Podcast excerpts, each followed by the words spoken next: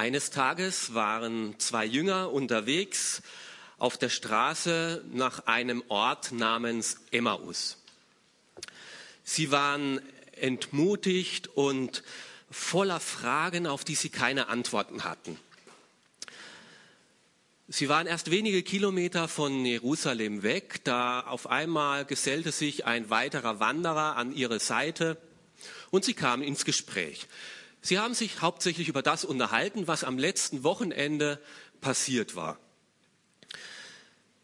Sie hatten Hoffnungen gehabt, große Hoffnungen gehabt, dass dieser Jesus, dem sie jetzt jahrelang nachgefolgt waren, ob nicht dieser Jesus der Erlöser, der Messias wäre. Und am letzten Wochenende ist es passiert, dass er verhaftet worden ist, dass er verurteilt worden ist, dass er gekreuzigt worden ist und alle ihre Hoffnungen erstorben sind. Und heute in der Früh kamen Frauen daher und sagten, das Grabe sei leer und sie wussten jetzt gar nichts mehr, was jetzt ist und sein soll und wie sie es verstehen könnten. Da begann dieser Fremde an ihrer Seite, offensichtlich ein Schriftgelehrter, mit ihnen genau darüber zu reden. Und er erklärte ihnen anhand dem Alten Testament, dass das, wovon sie jetzt selbst erzählt haben, doch schon alles vorhergesagt ist. Dass sie sich doch gar nicht wundern müssten. Das steht doch schon alles in den Schriften. Und er, wir lesen davon hier im Lukas-Evangelium in Kapitel 24 der Vers 25 heißt so, was seid ihr doch für unverständige Leute? Es fällt euch so schwer zu glauben, was die Propheten in der Schrift gesagt haben. Haben sie nicht angekündigt, dass der Christus all diese Dinge erleiden muss, bevor er verherrlicht wird? Und er begann bei Mose und den Propheten und erklärte ihnen alles, was in der Schrift über ihn geschrieben stand. Der Fremde öffnete also diesen Jüngern, Nachfolgern von Jesus die Augen, dass schon im Alten Testament, schon bei Mose und bei den Propheten, ganz vieles über den Messias, über den Kommenden geschrieben steht. All das, was kommen sollte und was jetzt passiert ist vor ihren Augen, steht doch schon im Alten Testament. Und wie der Wanderer dann so mit ihnen sprach, da brannte ihnen ihr Herz, heißt es. Es berührte ihr Herz. Sie wurden ermutigt. Es hat sie aufgebaut. Die Trostlosigkeit ging und die Hoffnung kam wieder neu in ihr Leben hinein. Es beantwortete sich eine Frage nach der anderen. Und als dann dieser Jesus, äh, diese Person ging, merken sie, das war Jesus. Das war Jesus selber, der auferstandene Jesus, der uns jetzt hier begegnet ist und uns das Alte Testament aufgeschlossen hat, ihn zu erkennen darin. Worüber redete Jesus mit seinen Jüngern nach seiner Auferstehung? Was war ihm wichtig? Was wollte er, dass sie jetzt begreifen und erfahren? Was war das Thema, was er seinen Jüngern beibringen mochte, äh, wollte?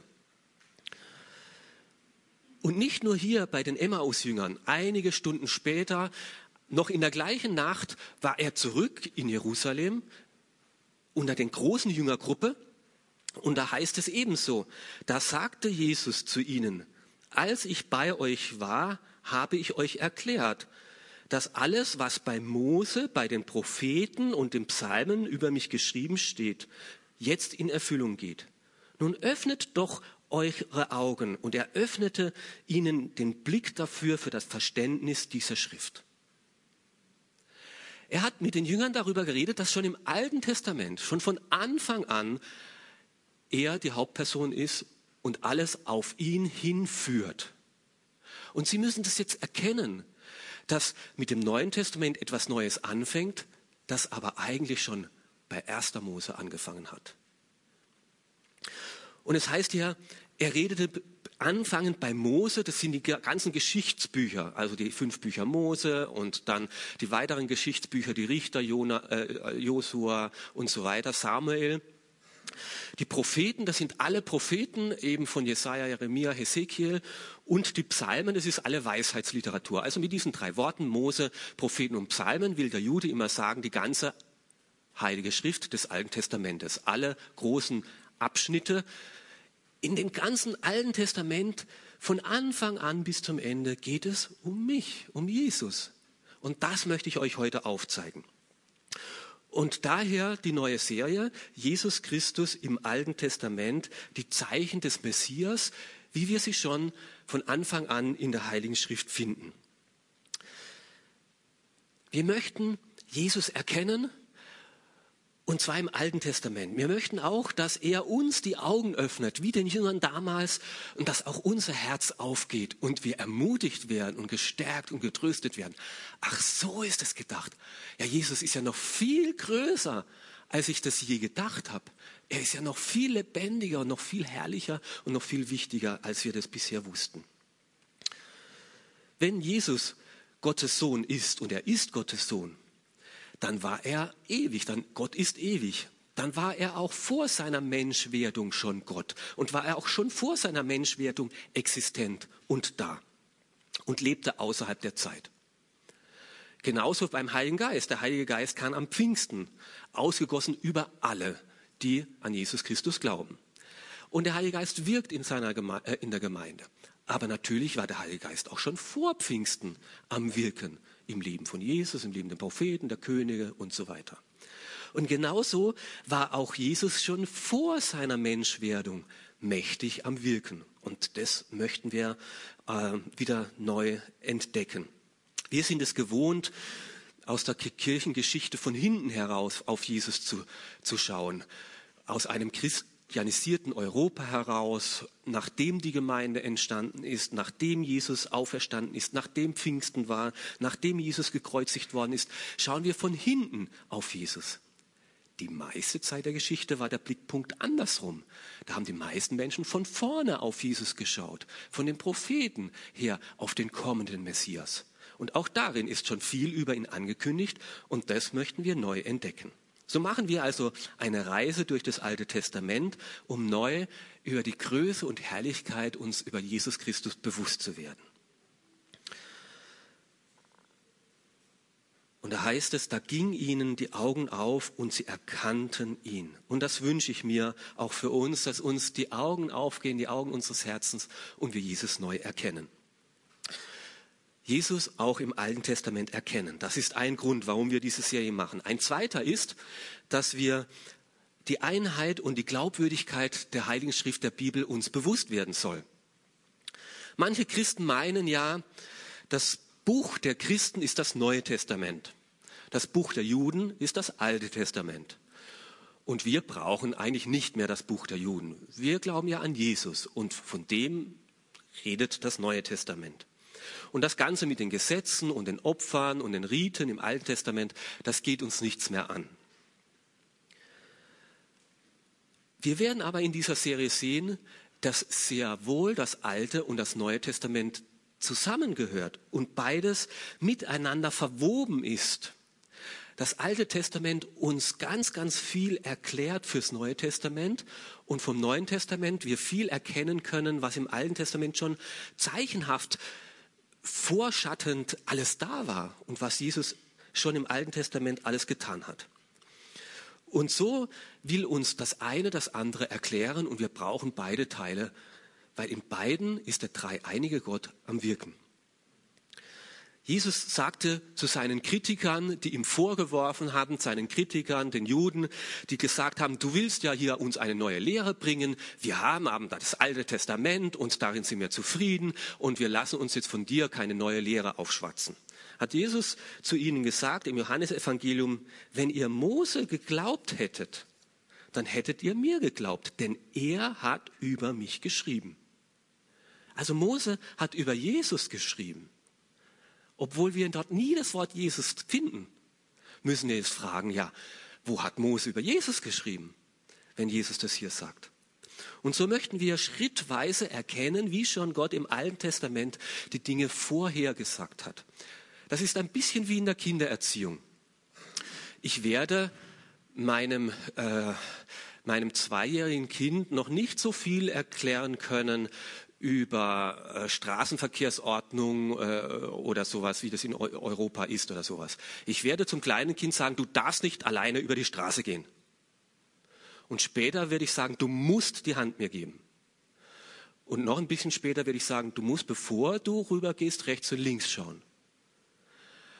Ja, wenn später jetzt, wenn er, äh, wenn er Nikolas jetzt alleine über die Straße geht, haben die Eltern ihm dann was Falsches gesagt, wenn sie ihm 15 Jahre davor gesagt haben, du darfst nicht alleine über die Straße gehen? Natürlich nicht. Das ist eine fortschreitende Offenbarung, ja. Es gibt hier eine Grenze, es ist gefährlich und wir bringen es den Kindern so nach und nach bei, richtig damit umzugehen. Und so können wir unseren Babys noch nicht jetzt über Weltwirtschaftssystem oder, oder über Versicherungen erklären. Das kommt irgendwann mal später. Aber es ist gut, schon grundsätzlich anzufangen. Es gibt sichere Orte in dieser Welt. Wir hoffen, unsere Familie ist ein sicherer Ort. Es gibt aber auch böse Orte und es gibt auch böse Menschen und dafür müssen wir uns schützen. Und so fängt es an, wie können wir in einer unsicheren Welt trotzdem mutig und zuversichtlich das Leben gestalten.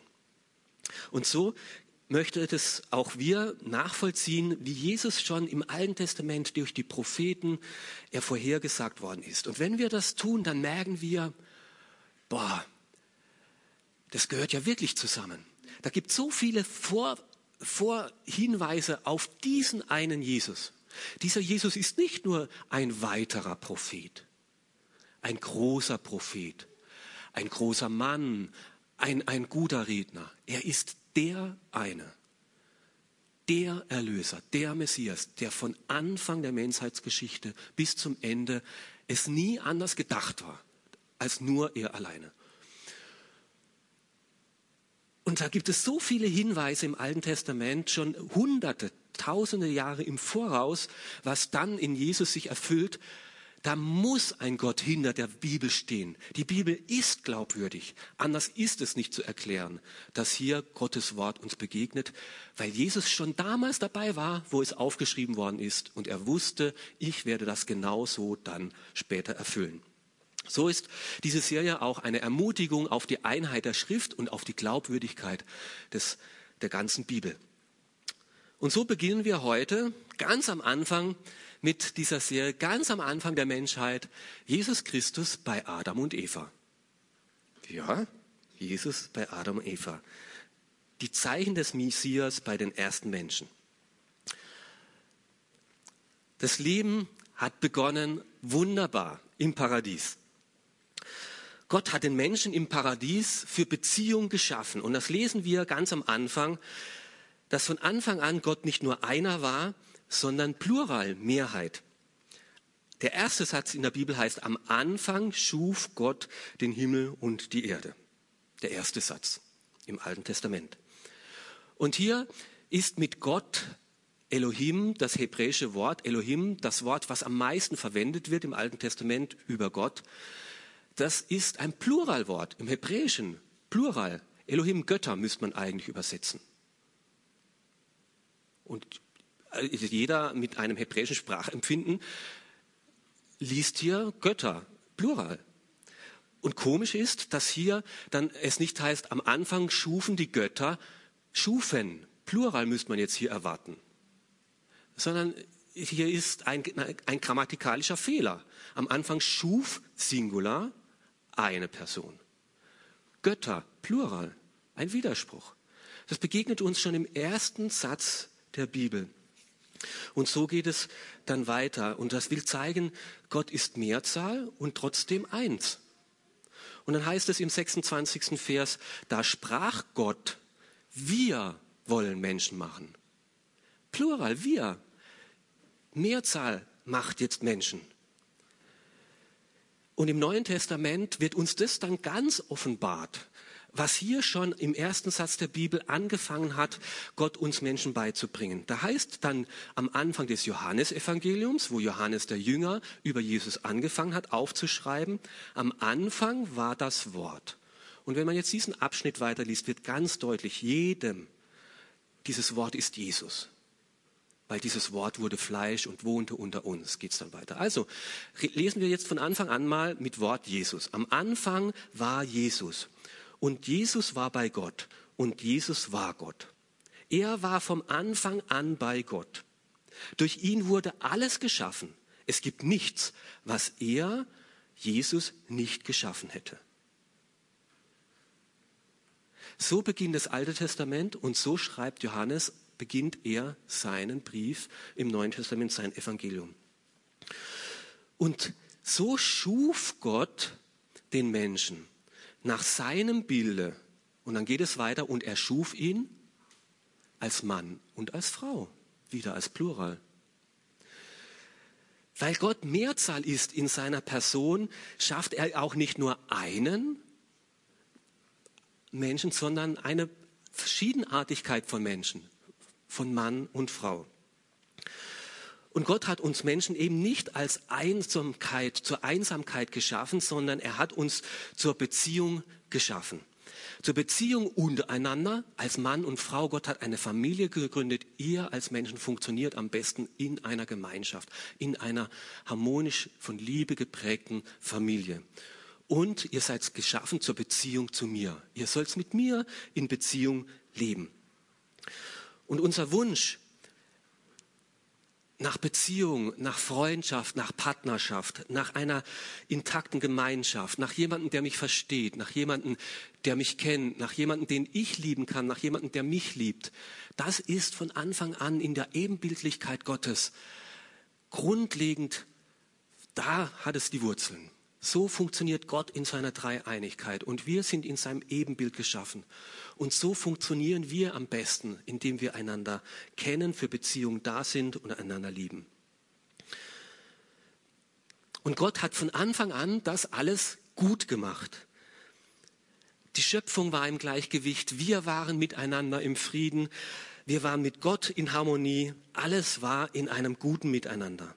Der Mensch und die Natur hatten sich in Harmonie vertragen. Es gab keinen Kampf des Überlebens. Mensch und Mensch war im Frieden miteinander. Es gab keine Scham, es gab keine Angst voreinander. Es gab keinen Unfrieden, keine Ablehnung. Und der Mensch war mit Gott in einer Gemeinschaft. Das heißt, der Mensch ging mit, äh, mit Gott durch den Garten und sie schauten sich die Schöpfungen, haben miteinander darüber geredet, haben sich darüber gefreut und haben sich über die Natur äh, äh, haben miteinander Gemeinschaft gehabt. Alles war miteinander in einer guten Ordnung. Sünde gab es noch nicht, Tod gab es noch nicht. Es war alles sehr gut. Und wir haben das noch so in uns. So sollte die Mensch, äh, so sollte die Welt sein. So wünschte ich es mir, dass wir mit der Schöpfung im Frieden sind. Dass nicht ständig da Naturkatastrophen sind und, und Hagelgewitter, die die Ernte kaputt machen, dass wir mit der Schöpfung so umgehen könnten, damit äh, sie sich entfalten kann. So wünschten wir es uns miteinander, dass wir im Frieden leben könnten. So wünschten wir es uns mit Gott, dass wir mit ihm wie mit einem Freund spazieren gehen könnten und er Antwort gibt und wir ihn sehen und verstehen könnten. Und diese Sehnsucht ist noch so tief in uns drin. So sollte das Leben sein. So wünschte ich es mir, dass es doch wäre. Und ein Stück weit suchen wir diese Sehnsucht, wenn wir Urlaub machen. Eine Zeit zu haben, wo es nicht um den Kampf des Überlebens geht, wo man einfach nur versorgt wird, ohne kämpfen zu müssen um die Brötchen, um, die Ar äh, um, um den Lohn, ohne einen Chef, der einem ständig Druck macht. So wünschen es wir, wir uns im Urlaub, dass wir im Frieden miteinander umgehen, dass im Urlaub wenigstens in der Familie Frieden wäre, so wünschten es wir, dass die Welt eine heile Welt wäre. Und dann gehen wir irgendwo auf die Malediven oder sonst wo und meinten, da wäre die heile Welt. Aber auch dort ist sie nicht. Weil überall nehmen wir diesen Riss mit, diesen Riss, der damals entstanden ist bei Adam und Eva, dass wir diese Gemeinschaft mit Gott aufgekündigt hat und in diese Disharmonie auch alles andere durcheinander gekommen ist. Und so geht es weiter. Es gab einen Verrat mit fatalen Folgen. Gott wollte, dass dieses Miteinander zwischen Mann und Frau und auch dieses Miteinander zwischen Gott und uns auf Freiwilligkeit beruht. Dass man sagt, ich will das gerne und freiwillig. Ich will an Gott glauben. Ich will ihn lieben. Ich will mit ihm leben. Gott wollte uns sich nicht aufzwingen. Er ist kein Vergewaltiger. Er ist ein na, der sich um unsere Liebe bemüht und kämpft, damit wir freiwillig zu ihm Ja sagen. Und deswegen hat er eine Wahlmöglichkeit geschaffen. Ein ganz bestimmter Baum mitten unter Hunderttausenden von Bäumen sollte reserviert sein. Diese Früchte sollt ihr nicht essen. Der Herr, Gott, der Herr, brachte den Menschen in diesen Garten Eden. Er sollte ihn bebauen und bewahren. Er befahl den Menschen jedoch, du darfst jede beliebige Frucht im Garten essen, abgesehen von der Frucht von dem Baum des Erkenntnis des Guten und des Bösen. Wenn du die Frucht von diesem Baum isst, musst du auf jeden Fall sterben. Dieser Baum war kein ganz besonderer Baum, es war ein gewöhnlicher Baum, einer wie viele andere. Und dieser Baum hatte auch keine einzigartigen Früchte, die sonst keine anderen Früchte in, in, gegeben hätte, sonst im Garten. Es war rein ein Zeichen des Vertrauens. Diesen Baum beliebig welchen. Es war definitiv zum Beispiel kein Apfelbaum, ähm, aber es war einfach nur ein Zeichen, würde der Mensch mir vertrauen. Das, dazu stand dieser Baum. Würde der Mensch freiwillig auf das hören, was ich ihm sage? Würde der Mensch mir vertrauen, dass ich ihm liebe und dass ich es nur gut mit ihm meine? Würde er mir, dem Schöpfer, vertrauen, dass ich besser weiß, was für ihn gut ist, als er selber? Würde er auf mein Wort hören? Dafür stand dieser Baum. Und Gott warnte den Menschen und sagte, wenn ihr von diesen Früchten esst, bisher erkennt ihr nur das Gute und das ist gut so, dann werden euch die Augen aufgehen und ihr werdet nicht nur das Gute kennenlernen, sondern auch das Böse. Und das wünsche ich euch nicht. Davor warne ich euch. Dann kommt nämlich Tod und Leid und Krankheit in die Welt hinein. Dann kommt das Böse. Esst's nicht von dieser Frucht. Und irgendwann wie es kommen musste, hat Adam und Eva nichts Besseres zu tun, wie genau das zu tun. Adam und Eva achten nicht auf Gottes Wort und auf seine Warnung. Und es zeigt, dass ihr Herz inzwischen sich losgelöst hatte von Gott, rebellisch geworden ist. Wir vertrauen dir nicht mehr, dass es du wirklich gut mit ihm Und sie hatten keinen Grund. Gott hat es immer nur gut gemeint mit ihnen. Das kann man nicht sagen, weil sie in einer bösen Welt groß geworden sind, mussten sie böse werden. Sie hatten keinen Grund. Und trotzdem haben sie Gottes gute Absichten angezweifelt, haben das Vertrauen in Frage gestellt, haben ihr Vertrauen an, äh, äh, äh, aufgekündigt. Und vielleicht kennen auch wir solche Sätze wie, ich will selber der Herr über mein Leben sein. Es ist mein Bauch. Es ist mein Körper ich weiß selber, was für mich gut ist. Also ich habe das oft in unserer Familie gehört, dass meine Kinder gesagt haben, ich bin selber groß, ich weiß selber, was ich will und was für mich gut ist. Ich glaube nicht, dass Gott es wirklich bis ins letzte gut meint und dass er mein Vertrauen nicht enttäuscht wird. Kennen wir solche Haltungen, solche Ängste? Dann sind wir genau da, wo Adam und Eva waren. Und in dem Moment, wo wir Menschen die Beziehung zu Gott so aufkündigen, dort kommt so viel durcheinander. Die Beziehung zu Gott ist auseinandergebrochen. Es gab eine Distanz, eine Angst ist hineingekommen. Die Beziehung untereinander ist schwierig geworden. Es kam Scham und Schuldgefühle.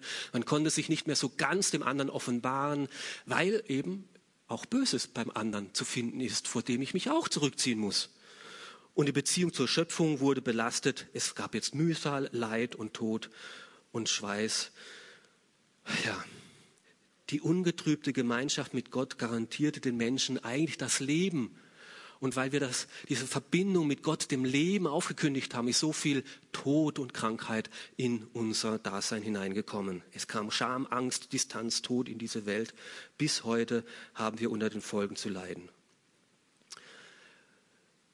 Und die Geschichte Adams ist unsere Geschichte. Auch wir haben diese Beziehung zu Gott aufgekündigt. Es gab Stunden, Tage, Zeiten, Jahre, Monate, wo wir gesagt haben, ich lebe so, wie ich für richtig halte. Ich bin mein Herr und mein Gott. Und auch unsere Welt ist kaputt gegangen. Auch wir merken immer wieder, Ich wünschte mir das Paradies zurück, aber es ist nicht mehr da. Und jetzt gibt es verschiedene Lösungsansätze, wie wir damit umgehen. Es gibt eine menschliche Lösung und eine göttliche Lösung. Die finden wir gleich hier in den ersten Kapiteln ähm, der Bibel überhaupt. Sofort war dem Menschen klar, oh, was haben wir gemacht? Jetzt, wo wir das Böse erkannt haben, würden wir gerne wieder zurück. Das brauchen wir nicht, das wollen wir nicht. Wie können wir wieder zurück? Und es gibt verschiedene Lösungen. Und da heißt es dann, da aß auch er, also Adam, von der Frucht. Und in diesem Augenblick wurde den beiden die Augen geöffnet und sie bemerkten auf einmal, dass sie nackt waren. Deshalb flochten sie sich Feigenblätter zusammen und machten sich Lendenschurze. Das ist die menschliche Lösung. Sie verbargen sich voreinander.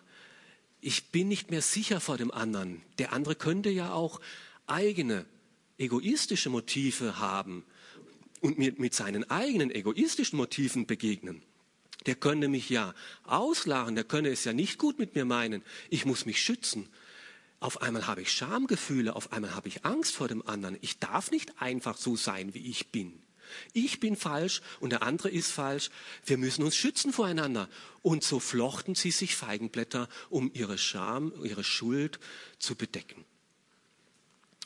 Und sie versteckten sich vor Gott. Sie wussten ganz genau, vor diesem heiligen Gott, der nur Gutes kennt, vor dem kann ich mich nicht mehr blicken lassen. Mit dem kann ich nicht mehr einfach so Gemeinschaft haben. Ich muss ihm aus dem Weg gehen. Und sie erkannten ihre Unzulänglichkeit und ihre Unzulänglichkeit voreinander und vor Gott. Aber alles, was sie auch versuchten, wie sie auch versuchten, ihre Scham zu bedecken, den Bruch konnten sie nicht mehr zurücknehmen. Es war nicht mehr so wie vorher. Die Verbindung konnten sie nicht mehr kitten. Es war nicht mehr zurückzubringen.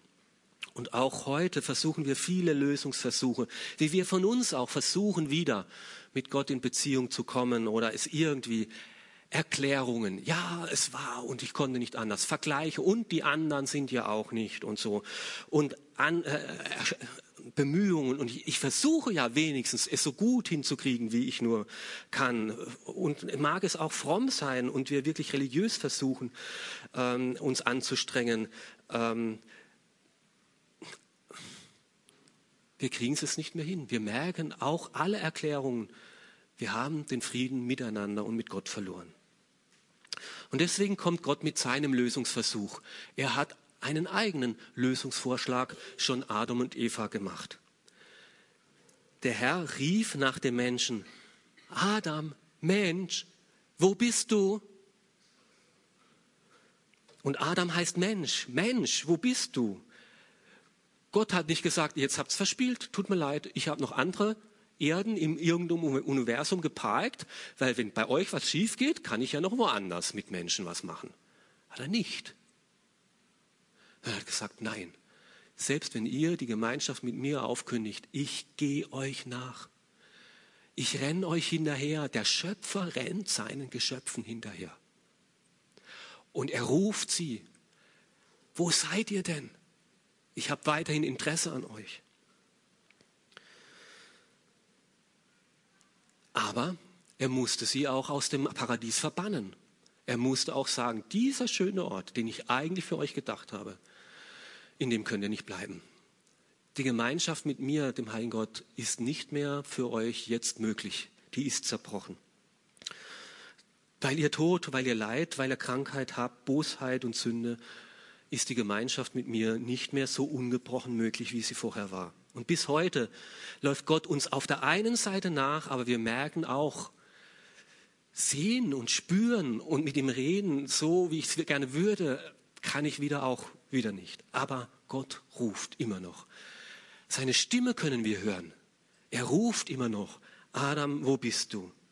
Und egal, was wir uns geleistet haben, Adam hat Gott persönlich gekannt und hat sich das geleistet, eine Misstrauenserklärung. Ich bin nicht mehr loyal gegenüber diesem Gott, der es immer gut gemeint hat mit mir.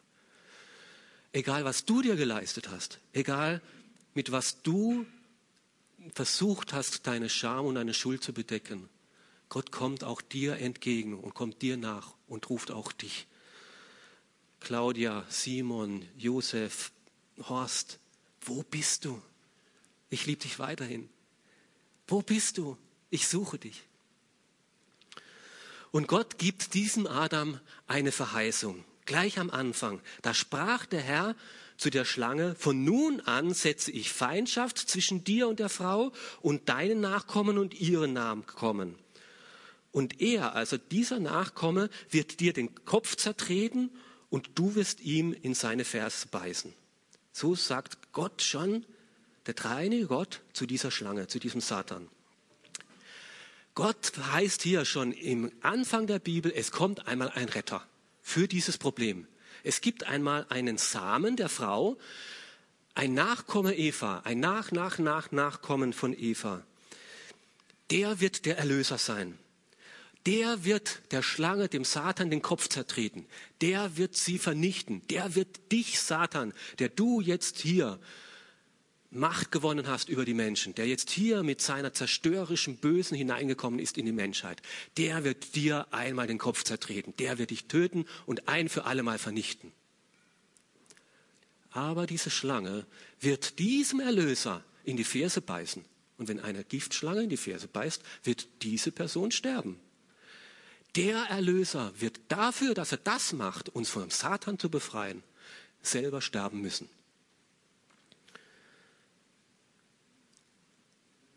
Gott war vom Sündenfall nicht überrascht. Der war nicht irgendwie, boah, was ist denn jetzt passiert? Was machen wir jetzt?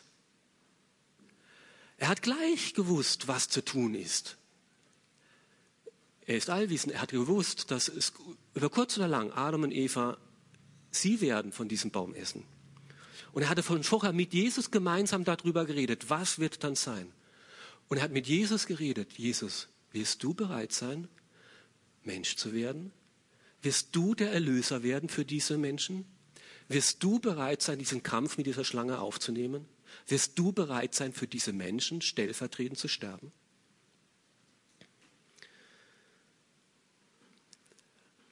Und das wird nochmal deutlich, ah, das haben wir schon, wird deutlich, das nächste, was Gott machte, er schaffte eine Bekleidung, eine von ihm geschaffene Bedeckung für die Schuld und Scham der Menschen. Und Gott, der Herr, machte Adam und Eva, seiner Frau, eine Kleidung aus Tierfellen und zog sie ihnen an. Gott ist der erste Modeschöpfer. Also wenn wir heute eine Lederhose anhaben in Kärnten, ja, äh, Kirchtag da in Villach oder sowas, das könnte von Gott sein, ja. Also äh, aus Fell, ein Leder, irgendwie eine Hose, eine Bekleidung. Ähm, Gott war also Modedesigner. Um die Scham, um die Nacktheit des Menschen zu bedecken. Um, sie sind schuldig, aber dass sie nicht ihrer Schuld nicht ständig sich einander verletzen müssen, müssen sie sich schützen. Aus einem Fell, was heißt es? Hier kam das erste Mal Tod in diese Welt. Das erste Mal kam Tod. Gott selber hat das erste Tieropfer gebracht. Er hat gesagt, ich kann eure Scham, eure Schuld nur bedecken, indem Blut fließt. Nicht, ihr werdet nicht sofort sterben, aber jetzt kommt Tod in diese Welt hinein, ein Tieropfer, damit ihr noch ein bisschen weiterleben könnt. Vorübergehend bedeckt für eure Schuld und Sünde. Bis dann dieser Erlöser, diese Same der Frau, es endgültig mit dieser Schlange aufnehmen wird und den Tod besiegen wird. Gott selbst vergoss Blut, um die Schuld der Menschen zu bedecken. Und in der weiterer Folge wurden noch viele, viele, viele tausende Tieropfer gebracht, bis Jesus dann kam und der Vorhang im Tempel zerriss und Gott gesagt hat, jetzt ist es vollbracht. Jetzt ist diese ganze Vorschattung dahin, bis auf diesen Erlöser, was schon hier in den ersten drei Kapiteln der Bibel geschrieben ist, bis das sich jetzt verwirklicht und entfaltet und ausgebreitet hat. Und dieses erste Opfer, das Gott gebracht hat, ist ein Zeichen für das letzte Opfer, was Jesus dann an Golgatha gebracht hat. Und Jesus war hier beim ersten Opfer schon dabei. Und er wusste, ich werde einmal dieses Tieropfer und alle anderen Tieropfer werde ich mal in Wirklichkeit erfüllen müssen. Das ist nur eine Bedeckung für eine Zeit. Aber letztendlich muss ich, der Schöpfer, selber für die Schuld der Menschen aufkommen. Muss ich, Jesus Christus, Gottes Sohn, für die Schuld der Menschen bezahlen. Und so ist die Geschichte Adams und Evas auch unsere Geschichte. Es ist die Geschichte jedes einzelnen Menschen auf dieser Erde. Gott liebt uns und er hat es von Anfang an gut gemeint mit uns und er will mit uns Beziehung haben. Er wollte in einer tiefen Beziehung mit uns leben. Das war sein Herzensanliegen. Er hat uns auf Beziehung geschaffen. Er hat dich auf Beziehung geschaffen. Beziehung mit Gott selbst. Aber irgendwie, ich weiß nicht genau wie bei dir, ist auch Misstrauen in diese Beziehung hineingekommen ist auch bei dir Unglaube entstanden und hast du auch du gesagt, ich bin der Herr mein Gott. Ich bin der Herr mein Gott. Und wir haben auch Lösungsversuche versucht. Ich will selber mein Leben wieder in den Griff kriegen. Ich muss es irgendwie schaffen, meine Beziehung, meine Familie heil zu machen. Aber dahinter, zwischen all dem Zerbruch, ist der Zerbruch mit Gott. Und zuerst muss der Zerbruch mit Gott auch heil werden, damit alles andere wieder heil werden kann. Und das Gute ist, dass Gott uns genauso nachgeht wie dem Adam und sagt, ruf dich, Hans-Peter, wo bist du? Ich liebe dich, ich gehe dir nach, ich kündige die Gemeinschaft mit dir nicht auf, ich will weiterhin. Aber deine eigenen Lösungsversuche kannst du dir sparen. Tu sie weg, diese Feigenblätter komm ehrlich zu mir, ehrlich mit deiner ganzen Schuld und Nacktheit. Und ich werde dich bedecken mit diesem Opfer, Jesus Christus. Er ist dein Erlöser.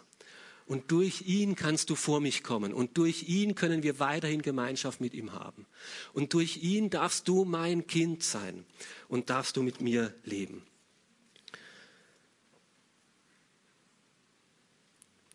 Und genau das Gleiche verkündigt dann Jesus, äh, äh, Petrus nach der Auferstehung. Nachdem Jünger, äh, Jesus den Jüngern das erklärt hatte, schon im Alten Testament, ist das alles vorhergesagt, wer Jesus ist. Er war damals schon im Alten Testament dabei und es hat sich jetzt erfüllt. Er verkündigt Petrus in der Apostelgeschichte allen anderen, die dort waren, bei niemand anderem ist Rettung zu finden. Unter dem ganzen Himmel, in der ganzen Menschheit ist kein anderer Name gegeben, durch den wir gerettet werden können, als der kostbare Name Jesu. Jesus ist nicht nur ein Erlöser für die Leute in Westeuropa. Er ist der Erlöser für alle Menschen auf der ganzen Welt, von Adam und Eva an bis zum Ende. Und das verkündigen wir. Und das ist eine gute Botschaft. Und daraus leben wir. Gott ruft auch zu dir. Adam, wo bist du? Mein Jesus, mein Adam ist für dich da. Amen.